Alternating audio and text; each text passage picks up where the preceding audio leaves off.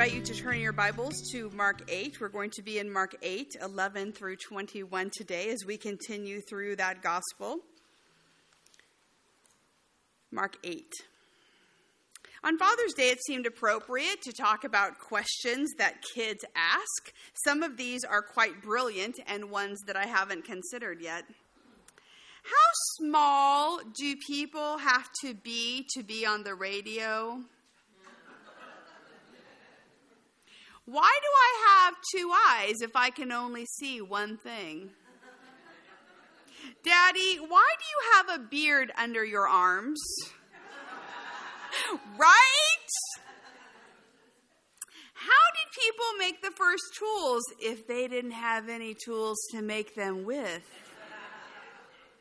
If Jesus doesn't have a sister, why do I need one? The average preschooler asks close to 150 questions a day, with four year old girls being the most inquisitive. She can ask up to 300. This means parents at home, caregivers, and preschool teachers are asked more questions than people in any other profession. Now, mealtime is when most questions get asked, but all day long the questions come. And between the ages of two and five, researchers say that kids can ask up to 40,000 questions.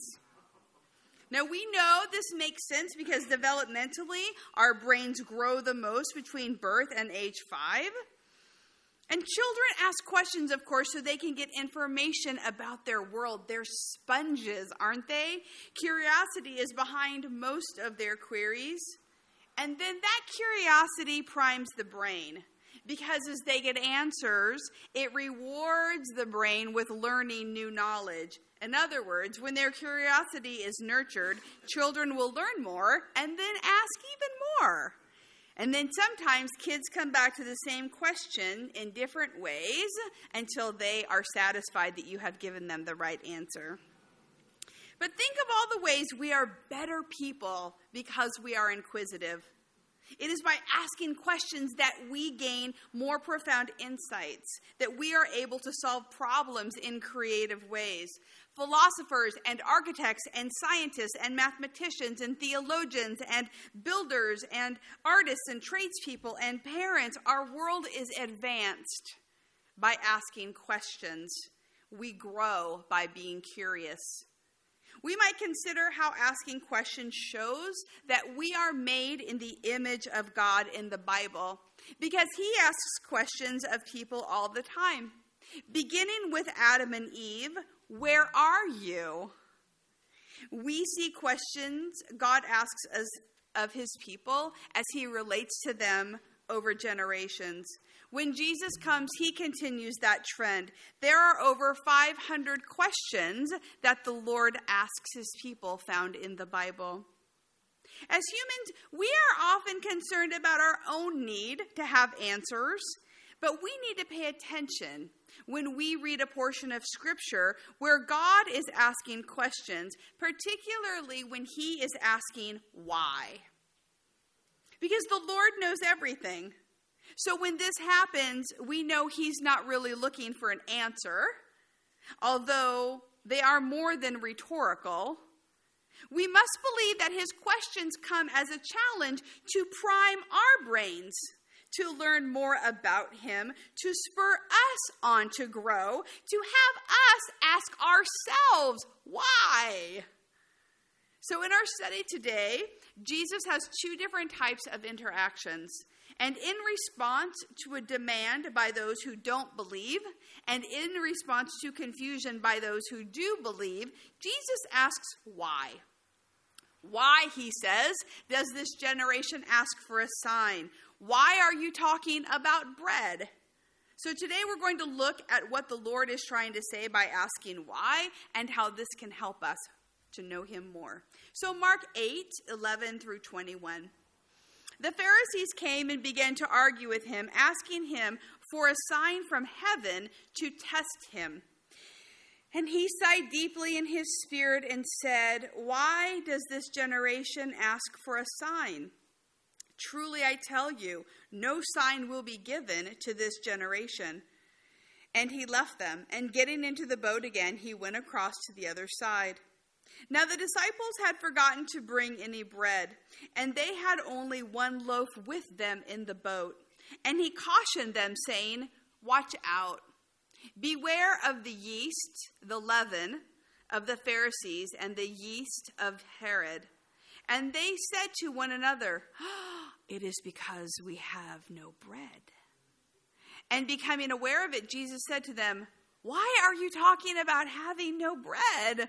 Do you still not perceive or understand? Are your hearts hardened? Do you have eyes and fail to see? Do you have ears and fail to hear?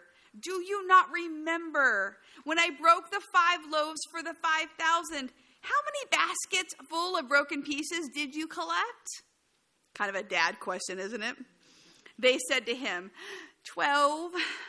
And the seven for the 4,000, how many baskets full of broken pieces did you collect? And they said to him, Seven. And then he said to them, Do you not yet understand? So remember from the last few weeks, Jesus has been traveling and helping people in Gentile neighborhoods. Now he comes back down around the Sea of Galilee and he is met by the Pharisees, the Jewish leaders. This is the first interaction we want to consider. While Mark does not give us specific words that the leaders use to confront Jesus, he gives us enough so that we get the gist. They come looking for an argument, hoping for a sign, trying to test him. Have you ever had someone do that to you? Come straight up to you, wanting to confront you, wanting to talk to you about something, and oh, you don't really want to see them coming. So we picture them getting in his face with questions, doubting he is who he says he is, telling him to prove it. Now that he's back, the bullying continues. They ask for a sign from heaven, and this could be anything. Maybe they want a spontaneous thunderstorm or a total eclipse. They want him to show that he has authority over creation. You see, false teachers used to come in Jesus' day promising that they were the Messiah, promising that they could show you any miracle that you wanted to see with just one word. Follow me, they said. And so maybe the Pharisees here want to show how Jesus is fake, since he won't defy the laws of nature for them. But reading this makes us think about how Satan tempted Jesus in the desert and how that experience was perhaps meant to get him ready for these kinds of moments. You see, then and in this situation, Jesus was asked to give proof that he was the Messiah. Throw yourself off this high cliff, make these stones turn into bread. And I was thinking about how when we're challenged like, like this, when our pride is tweaked and our ability is questioned, and people say, Oh, yeah, prove it. You can do that? Show me. We want to show how much we really can do to make them wrong. And in his humanity, Jesus must have struggled with that. Maybe he wanted to put his display on, pow- on his power on display, but he refuses. I was thinking about when Jesus does miracles in the Bible, they were done for two reasons I can think of. One was to help people in great physical or emotional need. The other was to give honor to God so that his glory might be demonstrated to those who were present. He never did signs and wonders just because people taunted him to do it. He never did miracles just for show. We've already read in this gospel how these leaders think that his power comes from an evil spirit. So for them to demand a sign in this way is not sincere. Jesus sighs deeply in his spirit. And Mark doesn't tell us what emotion is going on there, but we wonder if the Lord is irritated. We wonder if he's discouraged, if he's weary, if he knows the futility of this interaction. And he asks them, Why are you doing this? Why does this generation ask for a sign? When he mentions this generation, he's not speaking of those who live at the same time as he does. He's talking about people like this who require proof of the supernatural before they will believe. That happens in every generation. You and I know people like that. As he asks why, it makes us wonder if anyone in the crowd felt a twinge of remorse for this inappropriate request. Here is what his question makes me think about. When people want a sign to satisfy their prideful need to know, when desire for proof surpasses the desire to know and actually follow God, when people demand more instead of being in awe of what has already been given, the Lord may say no. He may give a boundary, finish up the conversation like he does here, until they are willing to meet him as he is and being ready to exercise just a little bit of faith, a little bit of respect or reverence. Ironically, the greatest sign they could know was right in front of them. Jesus was the proof from God. But that's not how they see it. There's an idea here for us as well, for the church, in conversations that we have with those who are outside the faith, with those who are opposed to the existence of God, we may feel sometimes like our witness falls short. So we pray for wisdom and relevance and amazing ways to tell our neighbors and friends who God is. We hear people tearing down God and we wish, God, do something. Show them, convince them of who you are. We wish that the church might be more of a shining example of God's greatness. And in those moments, we have to be careful that we're not just hoping for a sign from God so that we don't look foolish in the eyes of those who don't believe. Because our pride is not the point, our reputation isn't on the line. We need to be obedient to who He calls us to be, pointing to all that God has already done to make Himself real. There is a beautiful poem by Elizabeth Barrett Browning called Aurora Leigh. And in it, she talks about the natural and the spiritual world and all of the ways that God has given us to know Him. She says, Think about an older person's face. Think about the hum of the bumblebee, the spinning stars, the very blood in our veins, the creation of trees and stones and leaves, the pecking bird and the grazing horse. And then she says this Earth is crammed with heaven, and every common bush afire with God. But only he who sees takes off his shoes. The rest sit round it and pluck blackberries. There are those of us who see the presence of God all around us. And there are those, like these leaders here, who refuse to appreciate all that God has given, demanding that God give them more. Jesus asks why they need more proof before telling them they will have none. He ends the conversation by getting into a boat and leaving again. They're challenging his identity, but they aren't there to seek truth. So he's done. And it may be in our lifetime that we may know it may be us looking for a sign, and Jesus will say no. And it may be in those moments that He wants to and is willing to help those people to find a little bit of faith instead. So, for those who seek an amazing thing apart from the Son that God sent, they might be disappointed. But for those who are truly following the Lord, we turn to our next interaction.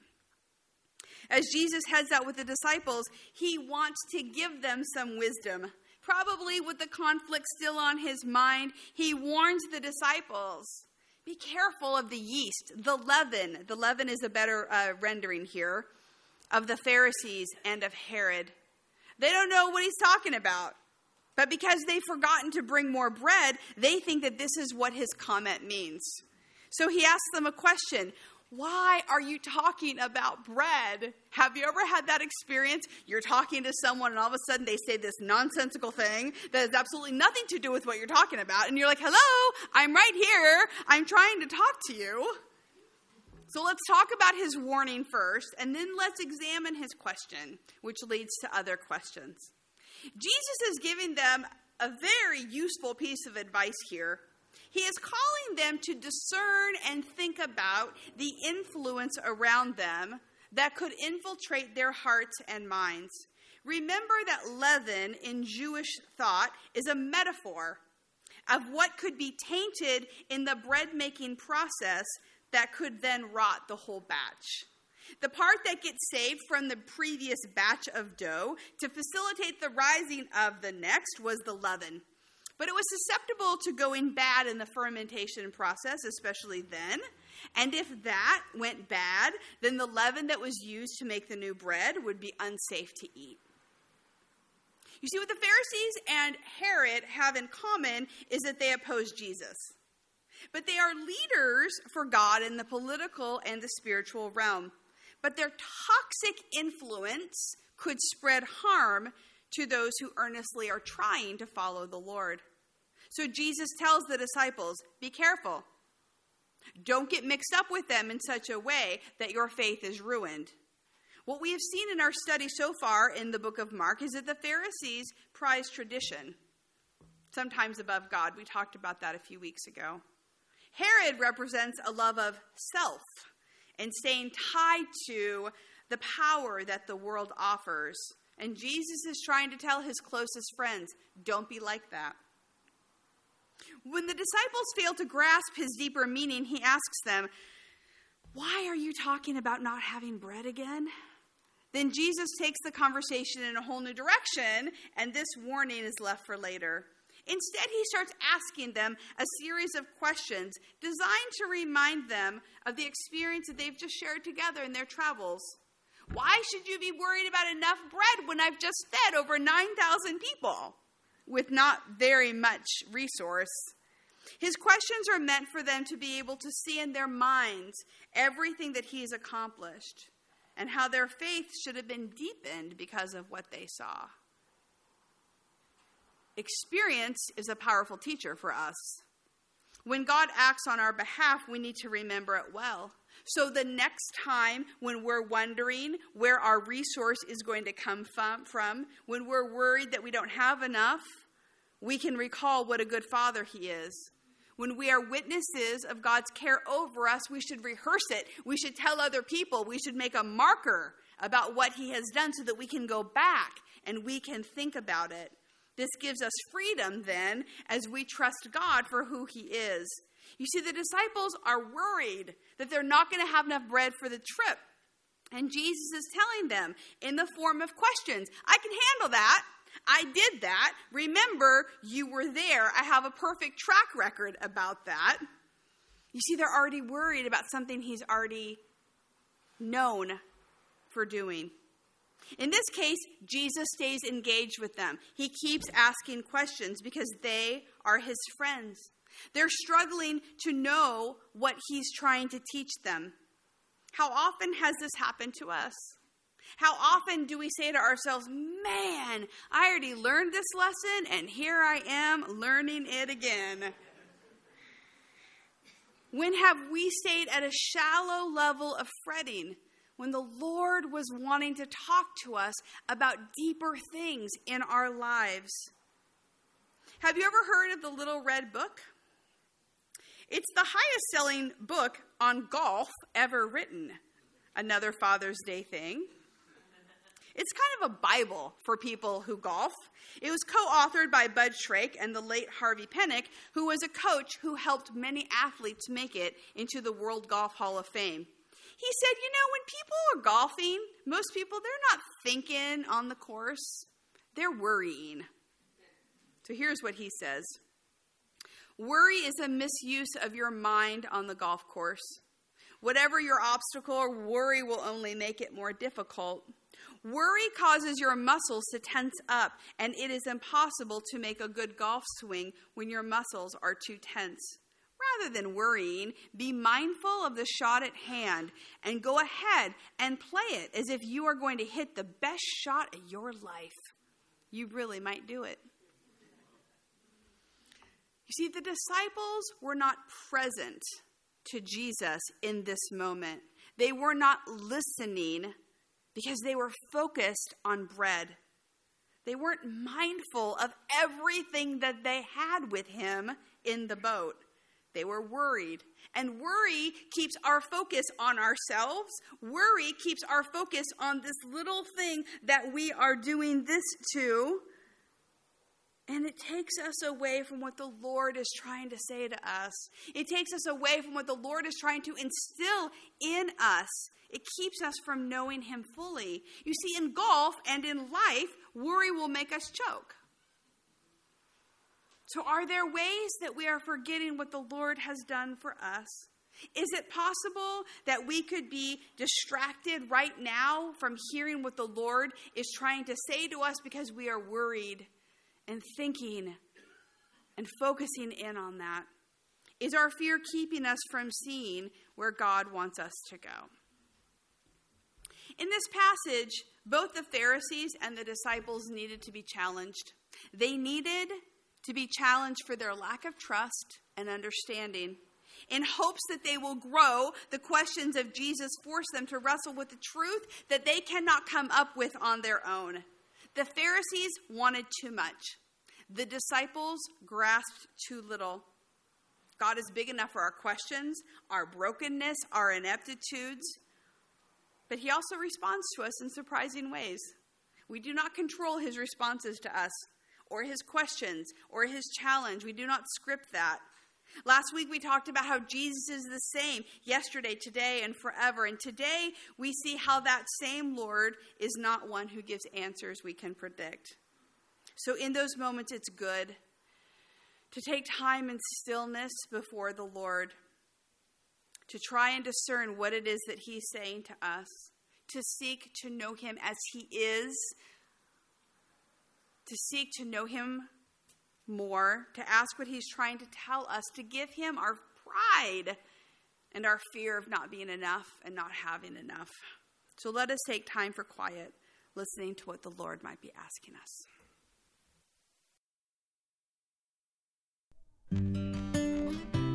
Thank you for listening. If you would like to learn more about the Free Methodist Church of Santa Barbara, you can visit us online at fmcsb.org. We pray this message has been a blessing to you.